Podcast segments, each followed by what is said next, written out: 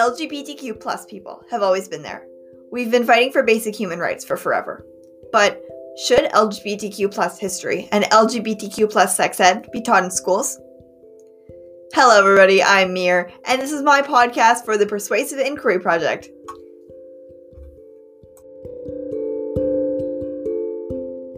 Personally, I think it would be a great idea, but I suppose there are two sides to every coin. Inevitably, parents would backlash against the subject. It's an unfortunately common opinion that teaching children LGBTQ topics in school will influence them and turn them gay, which simply isn't true. That implies that being gay is a choice, which it absolutely isn't. The pros outweigh the cons of teaching the subjects.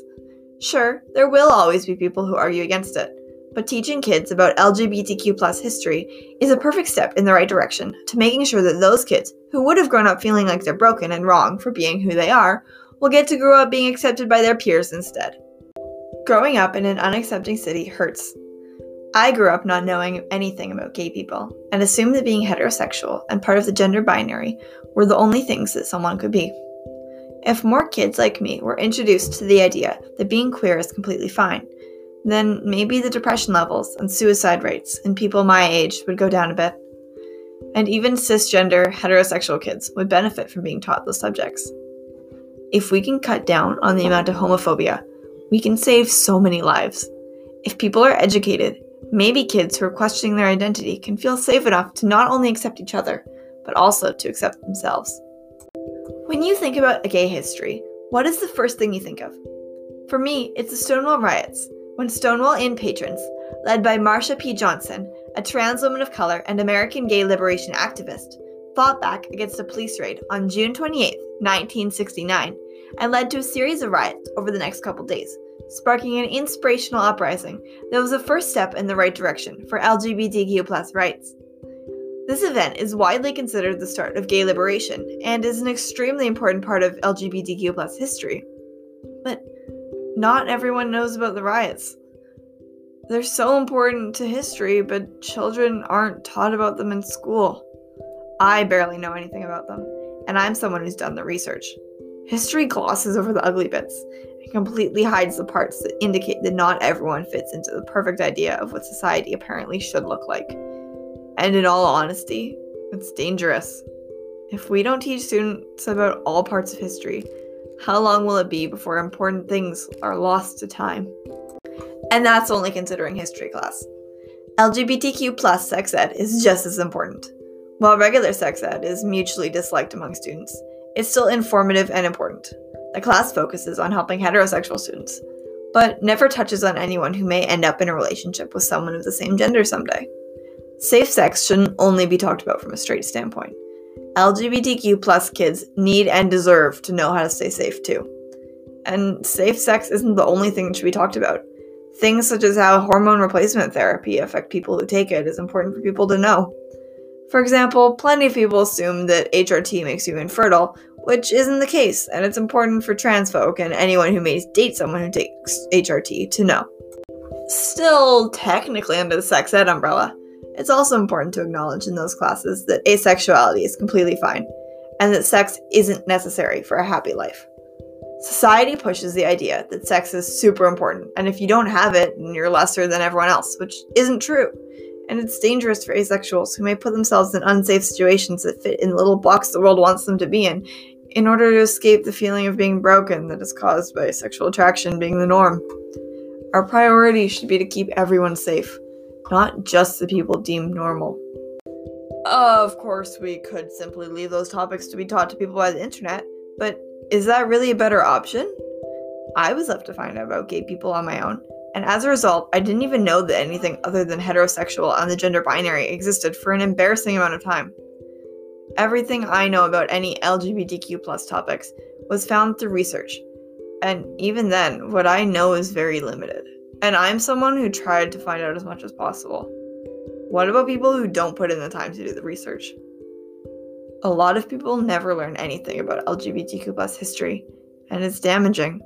I think part of the reason there's so much backlash against the community is because people don't get taught and either find out their information through biased sources or simply don't get enough of an explanation to accept us.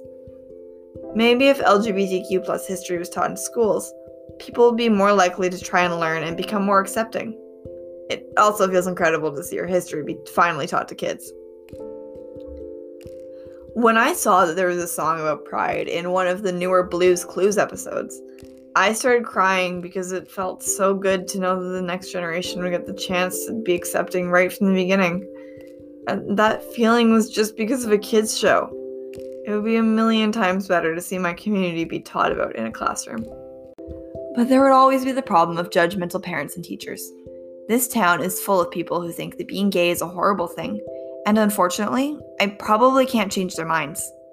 Because of all the people here, gay history will probably continue to get swept under the rug and remain untaught.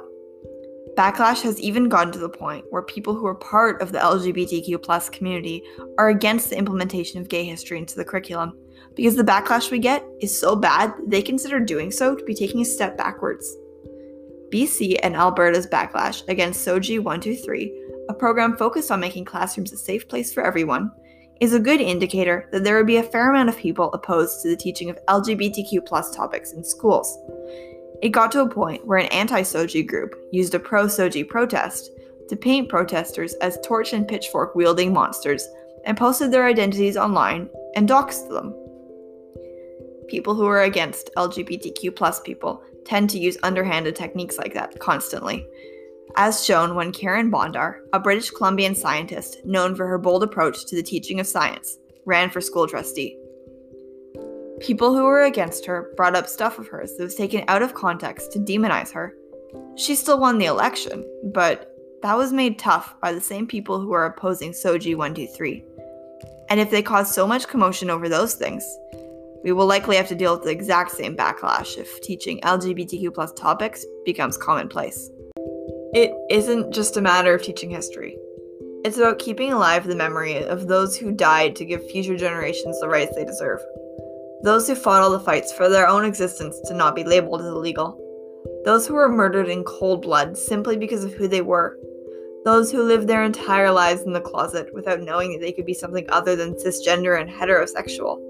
Those who were erased from history for being themselves those who were discriminated against their entire lives because of something they had no control over. If we can teach children about the horrors of war, we can teach children a story of liberation and freedom. We can teach them the things they need to know to live safely.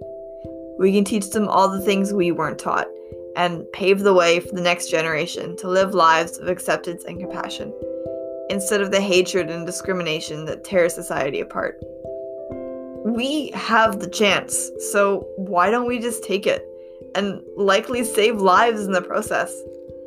Isn't the safety of the next generations something we should strive to achieve? Isn't a world where people don't get bullied to death over things they can't control something we should want in our lives? LGBTQ plus history and sex ed are important topics that need to be taught in schools, not only for the sake of learning, but because it may save lives. Thank you so much for listening, and I hope you have a wonderful day.